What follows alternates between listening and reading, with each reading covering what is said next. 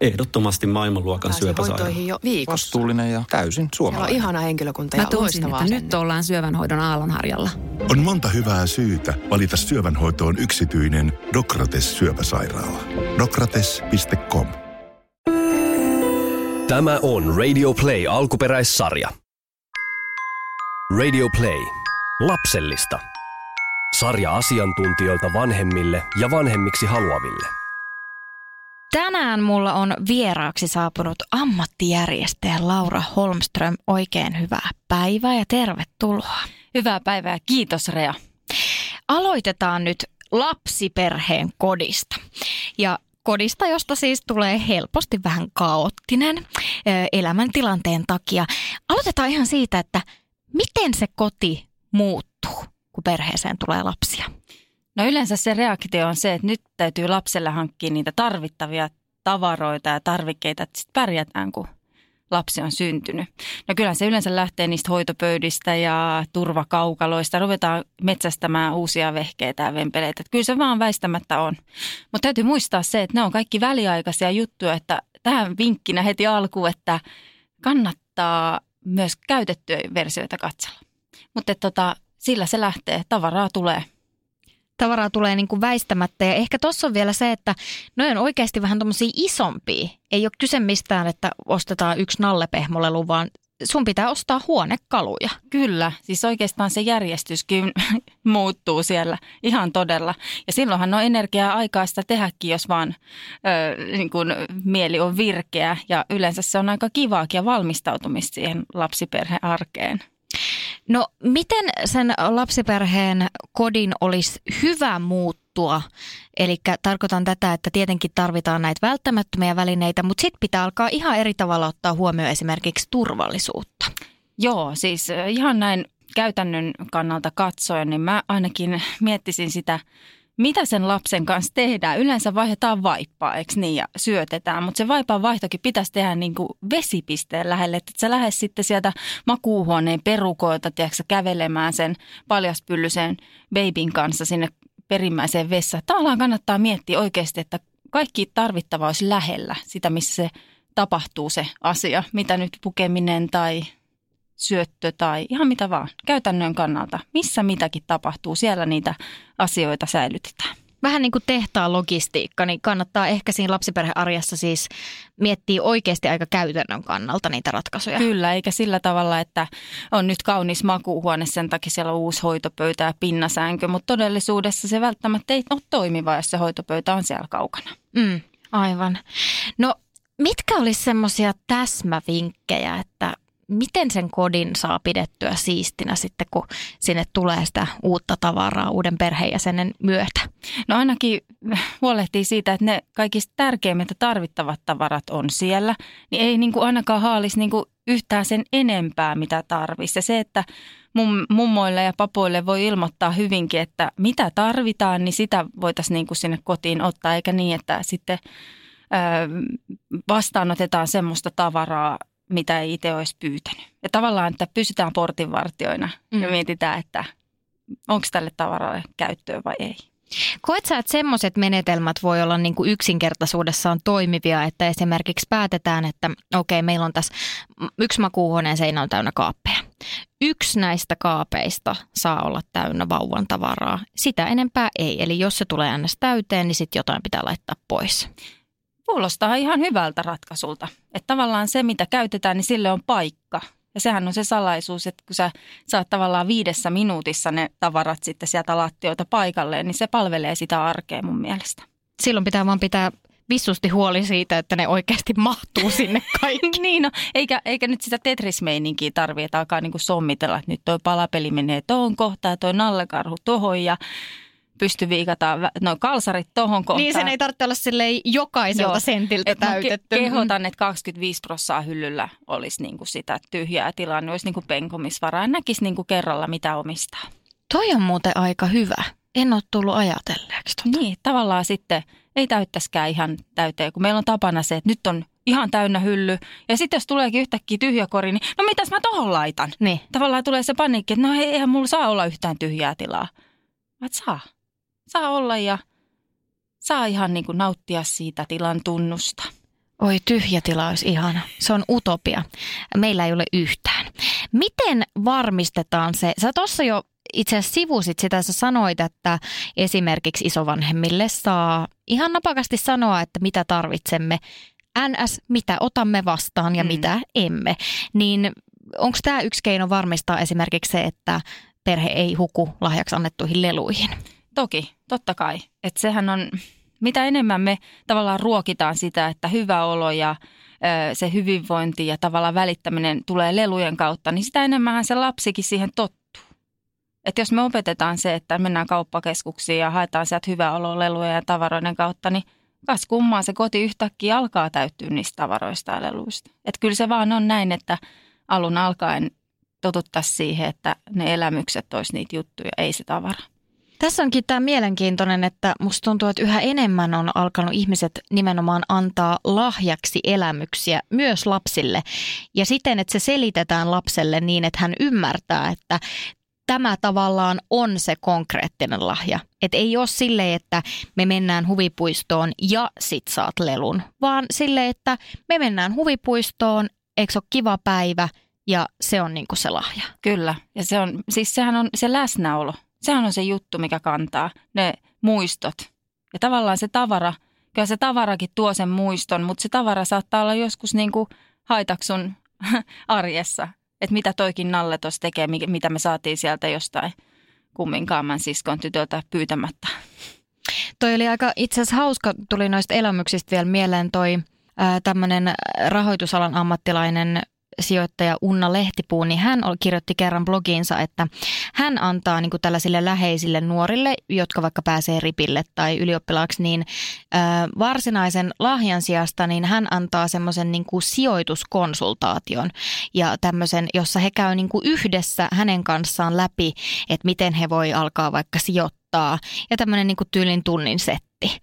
Niin aika kätevää sekin. No erittäin. Tuohan on ihan sijoitus kyllä siihen tulevaisuuteen. Just ja näin.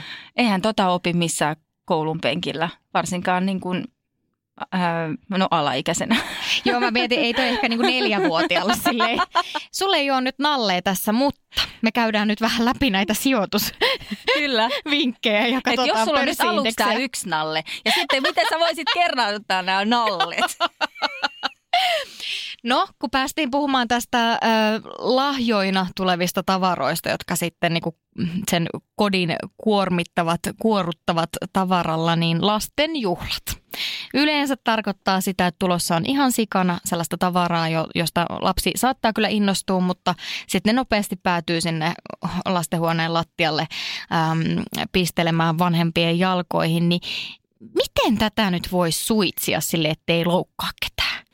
No, no sillä tavalla, jos nyt haluaa, että lap, oma lapsi saisi jotain lahjaa, koska onhan sekin tavallaan se kuuluu siihen synttärijuttuun. Mutta samalla siihen kutsukorttiin voisi vaikka antaa jonkun vinkin, että hei, että tällainen asia kiinnostelee. Että mun mielestä ei se ole paha asia, jos vaikka satsaa muutama euron sitten siihen kaverin säästöpossuunkin. Me ollaan ihan tätäkin käytäntöä harrastettu. Että jos on joku, lapsella joku toivomus, että jotain isompaa olisi mm. niin kuin polkupyörää tai vastaavaa hankinnassaan, niin mikä ettei. Tavitetaan siihen isompaa lahjaa ja satsataan siihen. Aika ihana idea. Joo.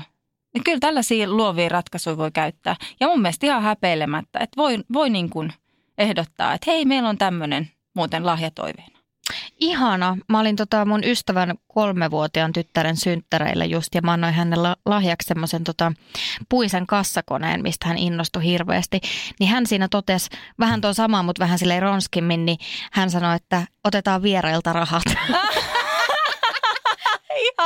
Aloitti heti sen myyjän joo, uran joo, siitä joo, hyvin joo, määrätietoisesti. Mutta tavallaan, että siinä kun lapselle niin kun järjestetään syntymäpäiväjuhlia, niin ne hän tulee sinne sitä aikaa yhdessä viettää ja siellä mm. pidetään hauskaa. Niin se lahja on vähän niin kuin kylkiä. Ja mun mielestä tämä on mennyt vähän överiksi jossain synttäreillä saatetaan, ehkä olen itsekin syyllistynyt, että annetaan vastalahjoja. Mm. Että tavallaan vielä niin kuin tämä kulttuuri on mennyt siihen, että me ei, niin kuin, ei oikein tiedetä, että mistä se hyvä tulee. Että onko se sen varjolla sitten, että mennään juhlista toiseen, että saadaan aina joku konkreettia mukaan sieltä. Vähän semmoista kilpavarustelua joo, joo. jopa. No sitten kun niitä lapsia on, yksi tai enemmän, ähm, mistä kannattaa lähteä liikkeelle ja millaisin askelin, äh, jos nyt podcastia kuuntelee joku vanhempi ja lastenhuone on kuin pommin jäljiltä, niin kuin ne yleensä on.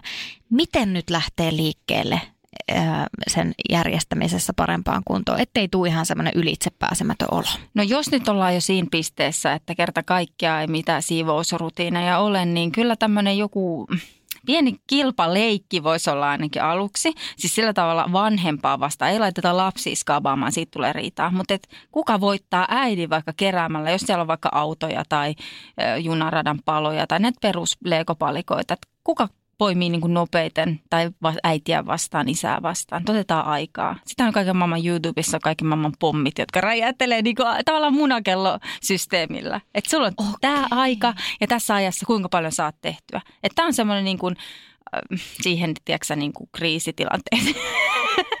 Mutta sitten, että mä, mä niin kuin kehottaisin, kun se lapsi on tullut sun perheeseesi, niin tavallaan mm, aluksi ihan esimerkillä Mm. Kerrot lapselle, että näin ja näytät, näin siivotaan, näin järjestetään. Nyt kerätään leegot ennen kuin otetaan palikat.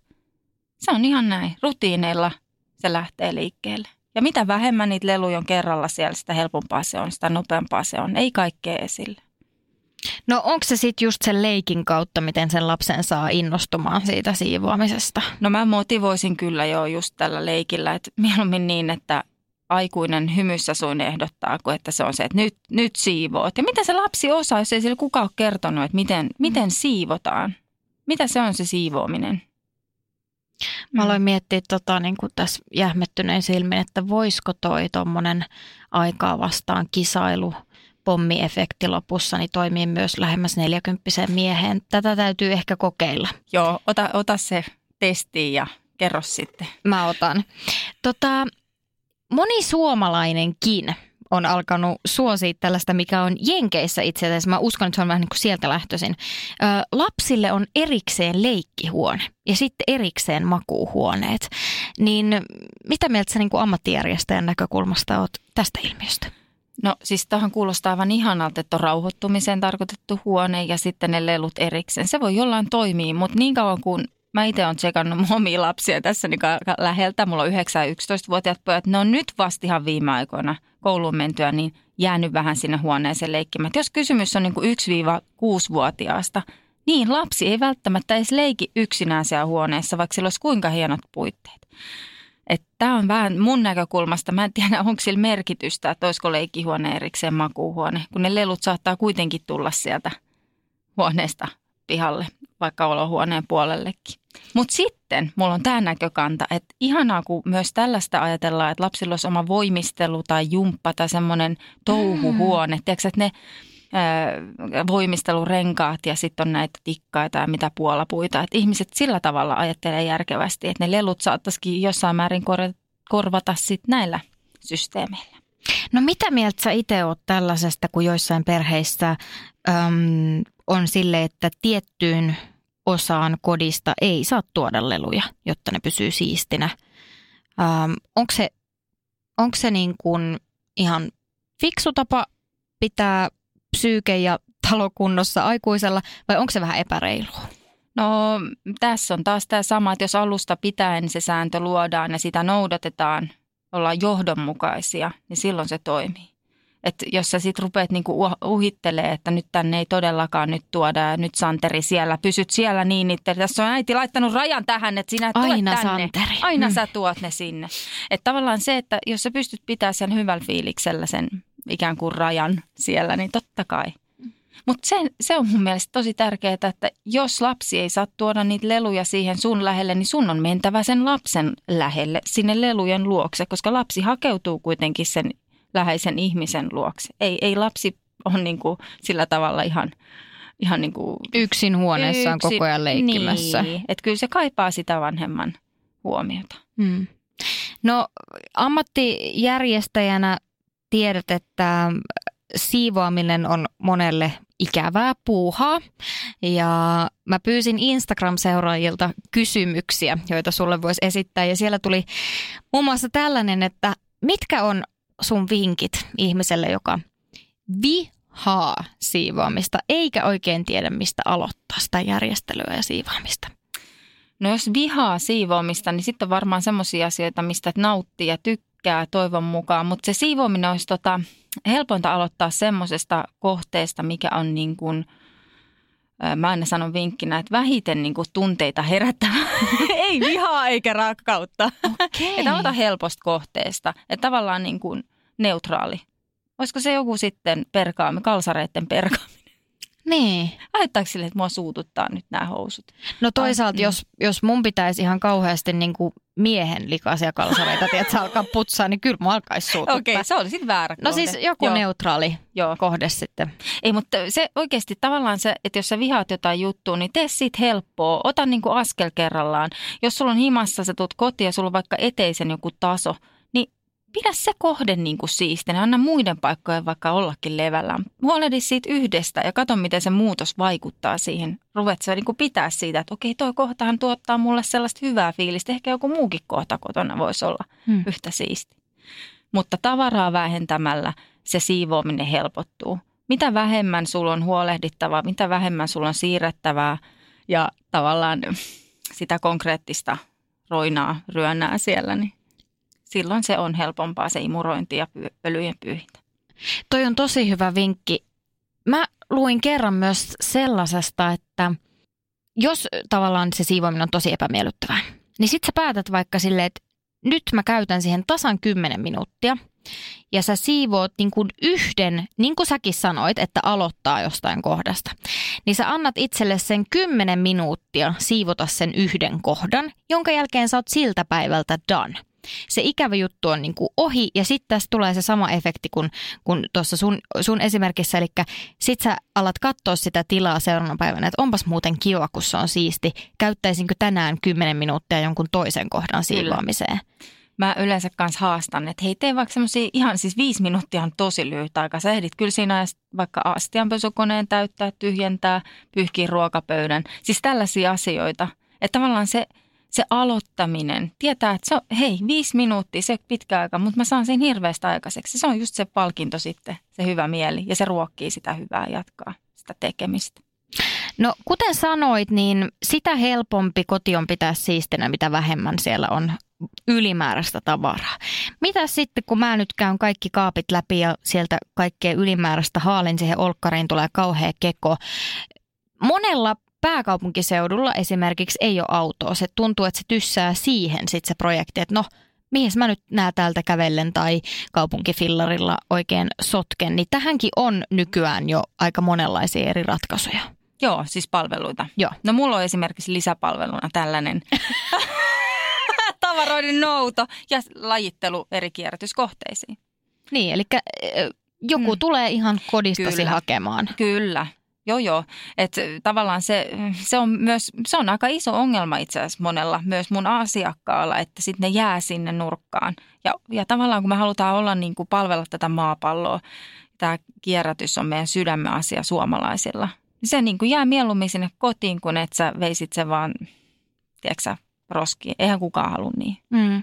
Joo, mä oon huomannut tuon saman, että, että kun käy tosi huolellisesti siellä asunnossa olevat tavarat läpi ja on tyytyväinen siihen, että, että on saanut paljon enemmän kaappitilaa, öö, näille tavaroille ei oikeasti ole enää tarvetta pysty näillä hy- näistä hyvillä mielin luopumaan, mutta kun ei ole autoa, niin sä et oikein saa niitä Mm. isoja jätesäkkejä vietyä mihinkään, jolloin sä viet ne kellariin, joka johtaa sitten siihen, että pikkuhiljaa siitä kellarista tulee semmoinen niin kuin forbidden area, missä sä et halua edes mennä käymään, koska se tuntuu niin ylitse vuotavalta se määrä, mitä siellä on tavaraa. Kyllä, sä niin kuin systemaattisesti unohdat käytännössä, mitä sä oot lajitellut ja mitä sä oot pistänyt. Se on taas uusi, uusi tehtävä katsoa vuoden päästä, että mitä sä ootkaan sinne laittanut. Jospa sä nyt joskus jotain tarvitkin. Tämä juuri, ja sitten sä otat sieltä ainakin puolet niistä, mistä Joo. sä oot jo joskus hyvillä mielin ollut luopumassa ja jättämässä menneisyyteen, niin hupsista keikkaa. Mutta tässä niin kuin kans vinkkinä se, että jos sen palastelisi sen tavallaan tavaran viemisen pois, mm. ottaisi ihan aikataulu, että nyt mä otan tämän yhden kestokassillisen ja toimitan sen kierrätyskohteeseen. Pääkaupunkiseudulla on kuitenkin hyvä julkinen verkosto ja liikenne, että kyllä otat vaikka harrastuksen kannalta. liikuntaa. Ei, mutta oikeasti. Hmm. Kyllä, kyllä. Lumihangessa vetää semmoista isoa perässä vedettävää tota matkalaukkua. Siinähän jonnekin sitä on. kierrätyspisteelle. Kyllä, kyllä, ihan tarpeeksi on energiaa kulutettu siihen hommaan sitten. Tämän Mut- haastattelun lopussa keksitään tolle joku nimi ja ää, patentoidaan se ja Kyllä. lanseerataan se. Mutta tiedätkö mitä? Kun sä oot sen tehnyt kerran, että sä vedät sitä pulkkaa sitä tavaraa, niin sä rupeat miettimään siellä kaupassa seuraavan kerran, että jaksanko mä tulevaisuudessa vielä uudestaan vetää sitä ahkiota. Eli tämä on niinku kerta kaikki sen loistava idea. On, on, on. Ja siis oikeasti, että kaikkiaan perustuu siihen, että sä pystyt itse määrittelemään, että sä et tuo sinne kotiin enempää sitä tavaraa. Että tähän, kun sä kerran järjestät, niin se pitäisi olla niin kuin sit se, että eihän sitä tavaraa, niin kuin tavallaan se sotku ei enää synny, kun sä, sulla on se tarvittava määrä Mm. sun omaan tarpeeseen, sun siihen hetkiseen tekemiseen se tavara ja apuväline. Siis nehän on apuvälineitä. Mm. Ei ne ole niin semmoisia, että no niin, tai ehkä, ehkä jollain on sellaisia kauniita asioita ja sitä mä en kiellä, mutta enimmäkseen ne on tarkoitettu apuvälineeksi. Mitä mieltä siitä metodista, että jos vaikka ostaa vaatteen, niin yhtä vaatetta kohtaan pitää laittaa yksi vaate pois? Ai niin, että sä käyt ostamassa joka viikko jonkun uuden. No, no, Ja sitten, no tä, ehkä tämä koskee just Joo. sellaisia, joilla on tosi Joo. paljon. joo, ihan hyvä systeemi. Mieluummin laittaa kaksi pois. Mm. Niin sitten jos oikeasti on upeasti mm. Mm. konmarittanut, että niitä vaatteita on vaan Mm. joku viisi, niin sitten ei ehkä, mutta Joo, itse siis olen miettinyt, että pitäisi tehdä tolla tavalla.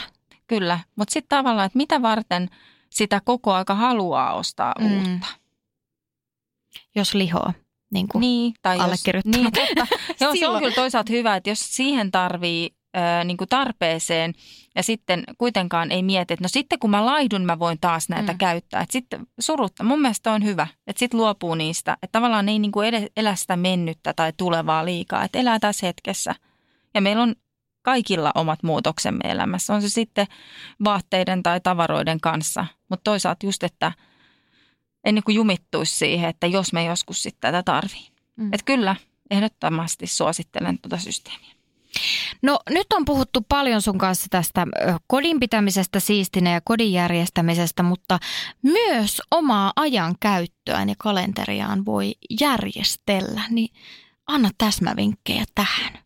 No se, että jos sä kiinnität huomiota, mihin sun aika kuluu. Jos se kuluu sellaisten toisten sanelemien juttujen tekemiseen, että hei, tuu auttaa mua, että sä oot niin näppärä tekemään. Sit sä juokset suunapäänä tai sitten on kumminkaan ristiäiset viikonloppuna, sä matkustat puoli Suomea sinne ja tavallaan se on niin kuin vastoin sit kuitenkaan sitä sun jaksamista. Niin harkitse, nuku yön yli esimerkiksi, jos joku kysyy, niin sano, ota, osta niin kuin aikaa itsellesi, niin kuin Anna Perho sanoi, että osta aikaa. Ja tota, kerro vastauksessa seuraavana päivänä. Silloin sä pystyt tyynemmin sanomaan, vä- vähän niin kuin opetella sitä kieltäytymistä. Vähän niin kuin tämän tavarankin kanssa, että sä voit kieltäytyä sukulaisille. Sanoa, että kiitos, meillä on ihan tarpeeksi. Niin samalla tavalla sä voit sanoa, että mun aikataulu nyt ei valitettavasti sovi tähän, että voit kysyä uudestaan mua sitten hoitamaan niitä sun lapsia joku toinen kerta tai Mm. ihan mitä tahansa. Että se on se, että priorisoi ne omat juttunsa, oman jaksamisensa edelle. Vaikka tämä kuulostaa vähän nyt itsekkäältä, mutta jokainen me huolehditaan siitä omasta ajasta. Mm. No, öö, mitkä sä sun työssä huomaat, että on meille suomalaisille semmoisia näkymättömiä aikasyöppöjä, joita me ei niinku tiedosteta, mutta joihin me huomataan sitten monesti sun avulla esimerkiksi, että, että herra jestas, miten mulla on mennyt tuohon noin paljon aikaa ns. hukkaa.